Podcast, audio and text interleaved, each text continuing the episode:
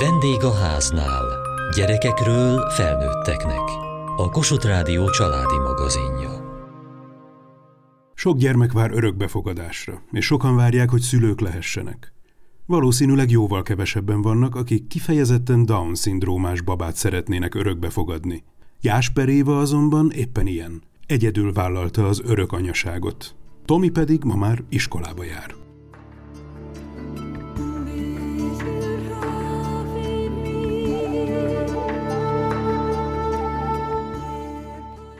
Megmondod, hogy hívnak? Tomi. És játszunk most a bingivel? Igen. Pálya. Keressük a párokat, igaz? Az izó. Memorizunk. Szereti a Tomi ezt a játékot? Igen. Sok párt szoktál találni, igaz? Nem. Kész. Kész? Keressél akkor egy párt, hadd nézzem. Fúja, zocola, szobába. Mi volt az, azt nem láttam. Mama. Emme. Fige.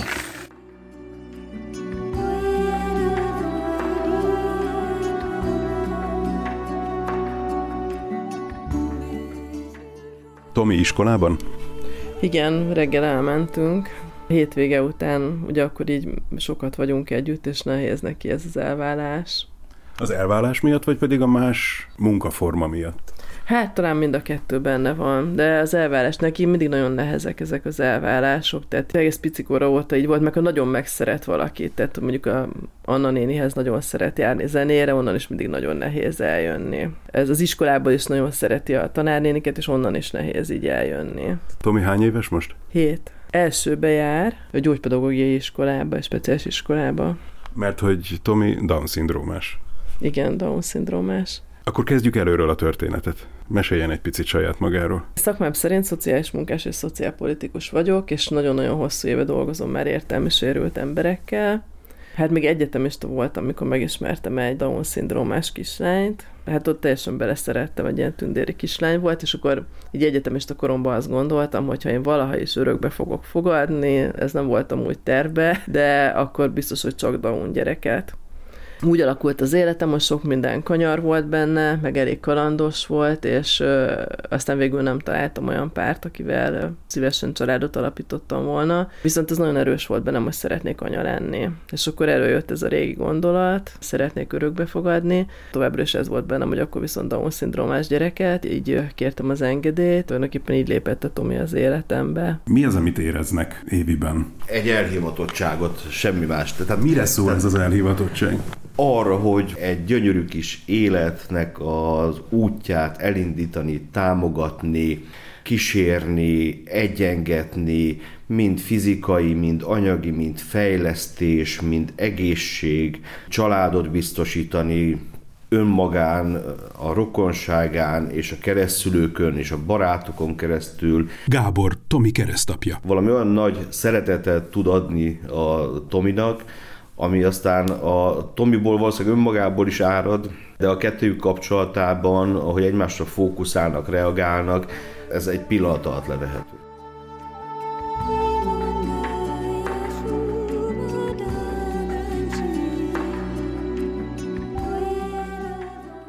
Amikor valaki babát vár, és megkérdezik tőle, hogy fiút szeretnél, vagy lányt, standard válasz az, hogy mindegy, csak egészséges legyen. Ön kifejezetten Down-szindrómás babát szeretett volna örökbe fogadni. Egyrészt a Down-szindrómásoknak van valami varázsuk. Másrészt meg úgy voltam vele, hogy azért ez az egyedül örökbefogadás, azért ez nem könnyű pálya. Ezt azért lehet tudni, hogy a gyerekek megsérülnek attól, hogy örökbe fogadják őket, hogy nem kellettek a vérszerinti szülőnek. És úgy éreztem, hogy ennek a végigkíséréséhez egy épértelmű gyereknél biztos, hogy kellene egy pár, szóval ezt nem tudnám így egyedül. Viszont a Down-szindrómával meg úgy voltam, hogy arról nagyon sokat tudok, és ezt így jobban tudnám egyedül is támogatni. Egy Down-szindrómás baba, és aztán gyerek, és aztán fiatal felnőtt kevésbé sínyli meg a tudatot, hogy őt örökbe fogadták? Az én kisfiammal kapcsolatban azt kell mondanom, hogy nem. Ő is nagyon ezt megsínylette, és járunk is vele terápiába emiatt. Azon túl, hogy így ott hagyták őt a kórházba, volt két nagy szívműtétet, tehát nagyon nagyot küzdöttünk az elején az életéért. Ezek mind ilyen traumatizáló tényezők voltak. Ezért is van például, hogy nehezen válik el 6 hetes volt, mikor én először láttam, rögtön beleszerettem, mert mikor kiderült, hogy Tamásnak hívják, már akkor tudtam, hogy az én gyerekem. Gyerekkoromban az összes babámat, akit fiúnak gondoltam, Tamásnak hívtam. Amúgy is úgy voltam, hogy kapjon valamit a vérszerinti szüleitől, és nagyon pörgős gyerek. Lett egy olyan érzésem, hogy azért is van ez a nagy pörgés, meg mikor időnként úgy nem is tudja ezt kontrollálni, mert ezt pont ezek a helyzetek hozzák elő, mikor nem érzi eléggé biztonságba magát, mikor félő, hogy eltűnik az, akihez ő kötődik. Milyen értelmi szinten van, Tomi? Enyhe értelmi sérült, tanulásban akadályozott, ez egy másik kategória, amit az oktatásban használnak. Down-szindromásokhoz képest egy viszonylag jó állapotú, így értelmileg. Tomiról beszélünk, de még nagyon keveset beszéltünk önről. Abban egészen biztos volt, hogy szeretne anya lenni. Azt meg tudja fogni, hogy ez a vágy, ez honnan származik? Hát szerintem ez nekem kicsikorom óta van. Aztán ugye volt egy kanyar az életem, amikor szerzetes voltam 7 évig, abban is az volt, hogy akkor mindenki anyjának lenni. Nagyon sokféle motiváció lehet mögötte. Van benne egy ilyen életadás, aztán persze benne van a gondoskodás, és a Tominál ezt egész konkrétan, akkor így az volt bennem, hogy, hogy legyen egy olyan ember, aki mikor nagyon fél, akkor az én szoknyámat fogja meg. Anya lett? Abszolút, teljesen. Mit jelent most anyának lenni? Hát ez most így mindent, ez egy olyan dolog, amit nem is gondoltam, hogy így lesz, hogy mindent teljesen átírt. Az első prioritás a gyerek, minden azután jön, munkámtól kezdve minden kezdettől fogva nagyon gyorsan egymásra hangolódtunk, még ott a kórházba. Annyira egy minden mozdanatom, érzem, meg, meg ilyenkor is, mikor nincs velem, akkor félig ott vagyok vele. Átjár ez a, ez a dolog, hogy anya vagyok. Mi volt az erősebb motiváció? Anya szeretnék lenni, vagy pedig segíteni szeretnék, támogatni szeretnék egy sérülten született gyereket? Hát az anya szeretnék lenni. Ez nem egy ilyen jótékonysági cserekedet volt a részemről, és nem is szeretem, mikor így jönnek az emberek, hogy hú, ez milyen nagy dolog, mert én, én ezt egy csodának érzem, és hogy ez egy olyan csoda, amiben így mind a ketten így részesülünk, szóval mi mind a kettőnknek csoda, nekem is, meg neki is remélem. Mikor érezte először anyának magát? Héthetes volt, mikor befeküdtem hozzá a kórházba, mert meg kell tenni a papírok meglegyenek, szinte rögtön. Nagyon-nagyon gyorsan egymásra hangolódtunk. Volt egy nap, mikor el kellett mennem egy másik városból papírokat intézni, és hát végig sírta azt a napot. Próbálták dajkálni, és így nem, nem hajt. Szóval mondták, hogy ez nem igaz, hogy már így most tudja, hogy akkor ő kihez tartozik, hogy ki az anyja.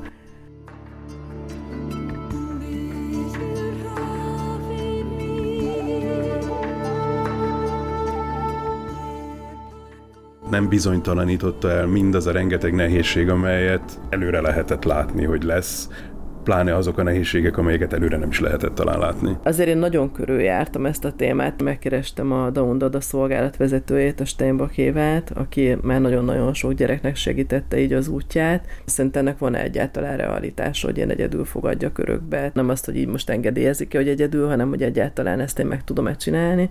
És akkor így összehozott családokkal. És akkor, mikor így összeállt egy kép, akkor döntöttem el, hogy, hogy akkor elindulok az úton. Mik ezek a kételyek, hogy örökbe fogadni egyáltalán, tehát hogy más gyerekét felnevelni, ráadásul sérült gyereket nevelni, és sérült gyereket más gyerekét felnevelni, ezek lehettek a kérdések.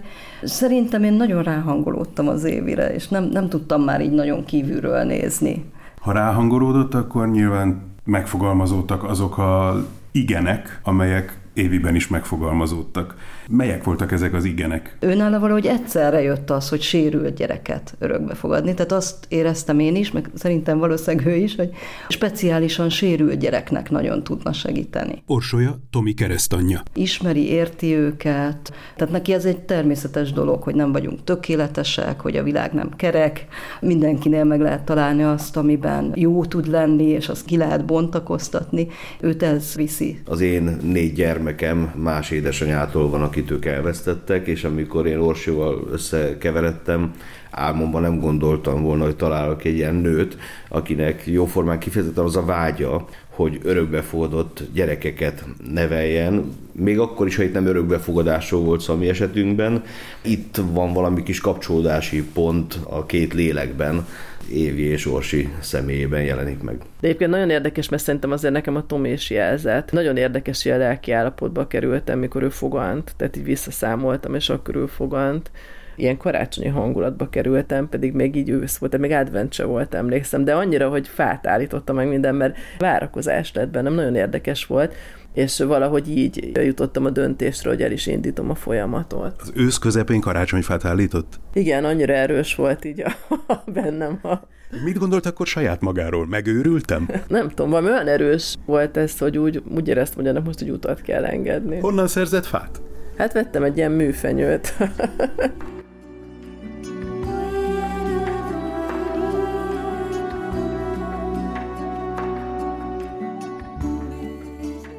Melyek voltak azok a kihívások vagy nehézségek, amelyekkel tudott előre számolni, és melyek voltak, amelyek meglepetésként érkeztek? Hát az értelmi sérülés az az volt, amit tudtam, hogy biztos, hogy van neki. Jásper Éva. Fejlesztésre kell majd járni, meg ilyesmit, tehát ez azért olyan, olyan volt, amivel így lehetett számolni. Bár nagyon-nagyon érdekes volt az is, erre se számítottam, hogy volt egy pont, mikor emlékszem, hogy bennem is lett egy ilyen vágy, hogy hát, ha mégse értelmi sérült. Hogy miközben tudtam, meg erre vállalkoztam, mégis lett egy ilyen vágy bennem. Csak hogy egészséges legyen. Igen.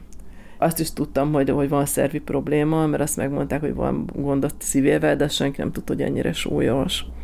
Hét hónaposan operálták a Tomit először, aztán rosszabbul lett, mint előtte volt. És az nagyon nehéz időszak volt, mert ott egy ideig az orvosok se tudták biztosan, hogy mi van. Még egyszer megoperálták, ami azért volt nagyon nehéz, mert ott már úgy hozta az altató orvos a papírt, hogy ezt most itt tényleg úgy írom, majd nem biztos, hogy kijön a gyerek a műtőből. És akkor így ingáztunk a normál osztály meg az intenzív között, a végén lélegeztetőgépre kellett újra tenni.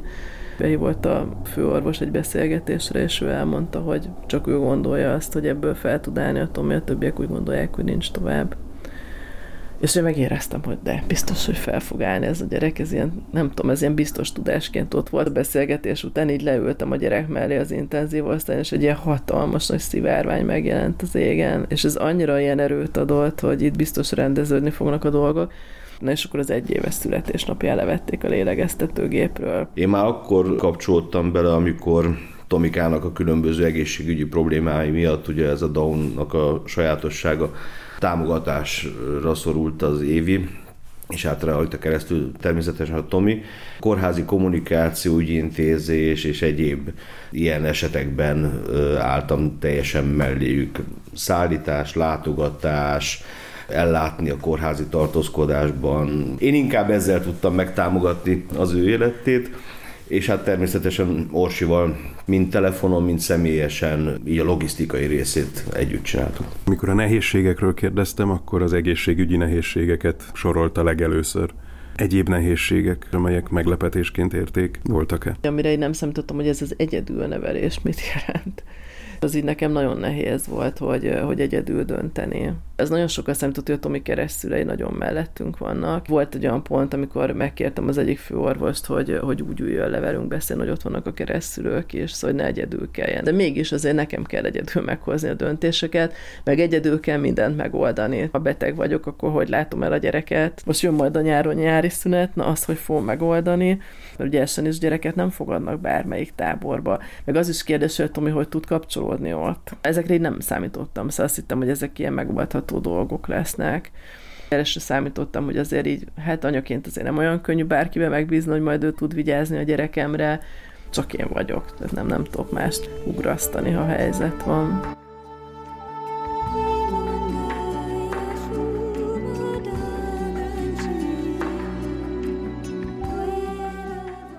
Nagyon régi barátság a miénk. Egyrészt nem volt meglepő, mert Évi mindig is értelmi folyatékosokkal dolgozott szociális munkásként, és nagyon elhivatott volt mindig ez ügyben. Úgyhogy én úgy gondoltam, hogy ha valakinek ez menne, akkor neki menne. Neki nagyon megfontolt döntései szoktak lenni, tehát nem ilyen hirtelen, és ez nagyon be is jött. Merész, kalandos út előtti döntésnek éreztem ezt. Ugye nekem van egy sérült gyerekem, tehát úgy nagyjából tudtam, hogy, hogy a sérültség mivel jár, de hát mindig egy kicsit más. Nagy tisztelettel adózom az éva előtt, hogy ezt bevállalta. Mi ilyen napig kapcsolatban vagyunk, és már a legelső gondolat környékén megosztotta Évi. Úgyhogy sokat beszélgettünk erről. Igazából én nekem az volt a benyomásom, hogy neki ez egy ilyen tudása, hogy ez menni fog, és inkább a külvilágból érkező kérdések, kételyek voltak azok, amik ket így átbeszélgettünk, hogy na, de ez ezt mondja, az azt mondja, az meg azt kérdezi, és akkor még mindig mondjuk én úgy gondolom el, hogy ez így rendben van. Családja, a barátai mit szóltak? A családom az nagyon megijedt, úristen, ezt ne csináld, el fogsz szegényedni, meg tönkreteszed az életedet. Ez egészen addig tartott, amíg a legelső képet nem látták meg a Tomiról. Tehát anyukámmal például nagyon szoros kapcsolata van a Tominak akik tényleg nagyon közel álló barátaim, azok azt gondolták, hogy nekem ez így az utam része, támogatóak voltak benne, és nagyon-nagyon örülök neki, hogy kitartottam.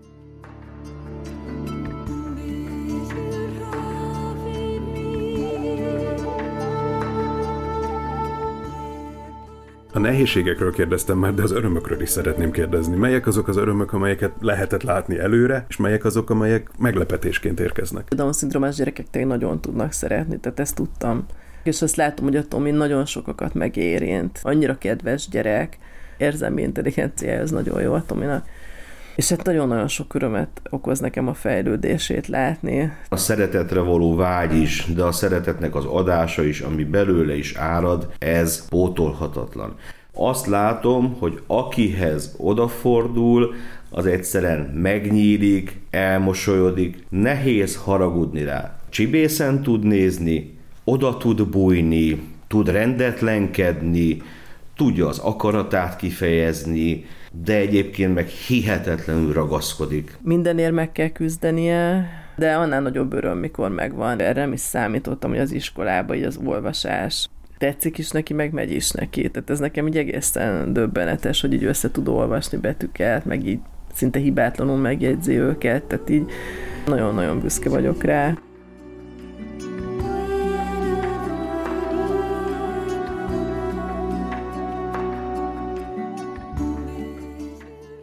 Keresztüleit nagyon szereti, minden este beszélünk velük. Először így az Orsi volt a, a minden, aztán most meg keresztapu is nagyon fontos lett. Találkozunk így videócseten keresztül. Orsolya Tomi keresztanyja. És abba keresztapu is egyre többet bekapcsolódik, ahogy a Tomika egyre jobban igényli az ő jelenlétét is. Folyamatosan követjük az életüket. Gábor Tomi keresztapja. Semmiképpen nem akarunk túlterjeszkedni a határainkon, mivel Évi egyedül fogadta örökbe Tomit, azért automatikusan adódik a kérdés, hogy Gábor mennyire apa figura, vagy mennyire férfi figura az ő családjukban. Tegnap este például volt egy elszólás a Tomikának, hogy télapú, ja keresztapú, úgyhogy abszolút ez, ez jellemző, hogy apaként jelenik meg nála. Azt látom, hogy a velem próbálja azokat a kommunikációkat folytatni, amit egy férfivel, egy apával, egy felnőttel kellene. Nagyon úgy tűnik, hogy én egy ilyen minta vagyok számára, tudunk fiús játékokat, fiús poénokat, bunyózást belevinni az életbe, ami nyilván egy kicsit más. Anyukám is minden nap beszél, nagyon kötődik az egyik tanítónénihez, a Kriszti nénihez. Mindig az első kötődés nagyon fontos, és akkor azt így, így jól tovább tudja vinni.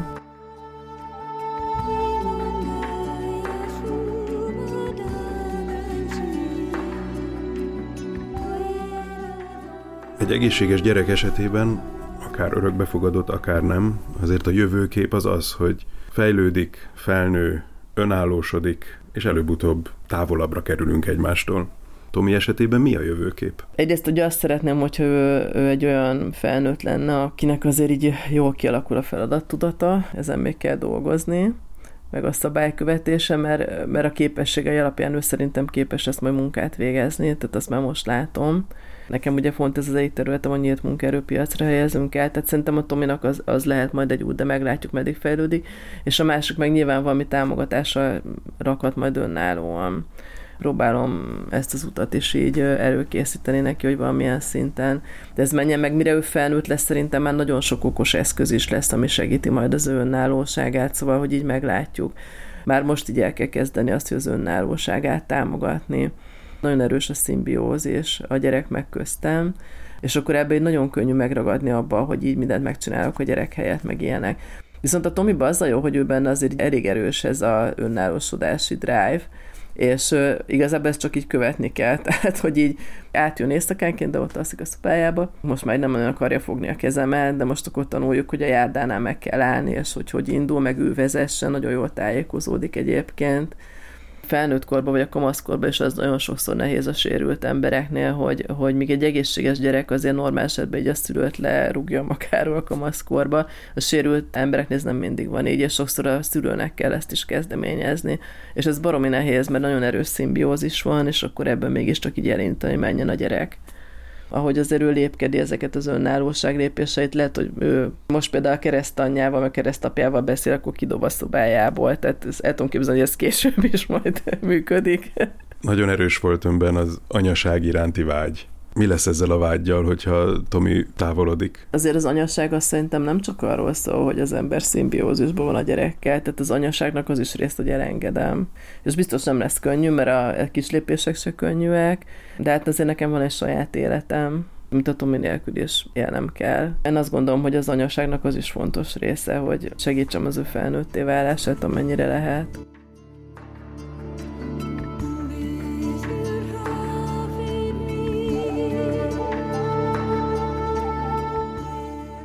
Mit nézünk?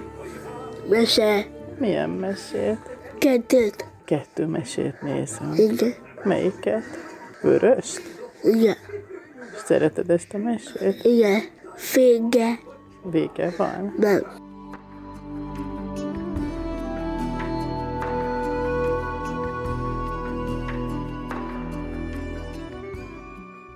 Jásper Éva történetét hallották, aki kifejezetten Down-szindrómás gyermeket szeretett volna örökbe fogadni. Várjuk leveleiket a vendégháznál kukac mtva.hu e-mail címen. Kövessék műsorunkat podcasten, vagy keressék adásainkat a mediaclick.hu internetes oldalon. Műsorunk témáiról a Kossuth Rádió Facebook oldalán is olvashatnak. Elhangzott a vendégháznál. Szerkesztette Süveges Gergő. A gyártásvezető Mali Andrea, a felelős szerkesztő Hegyesi Gabriella.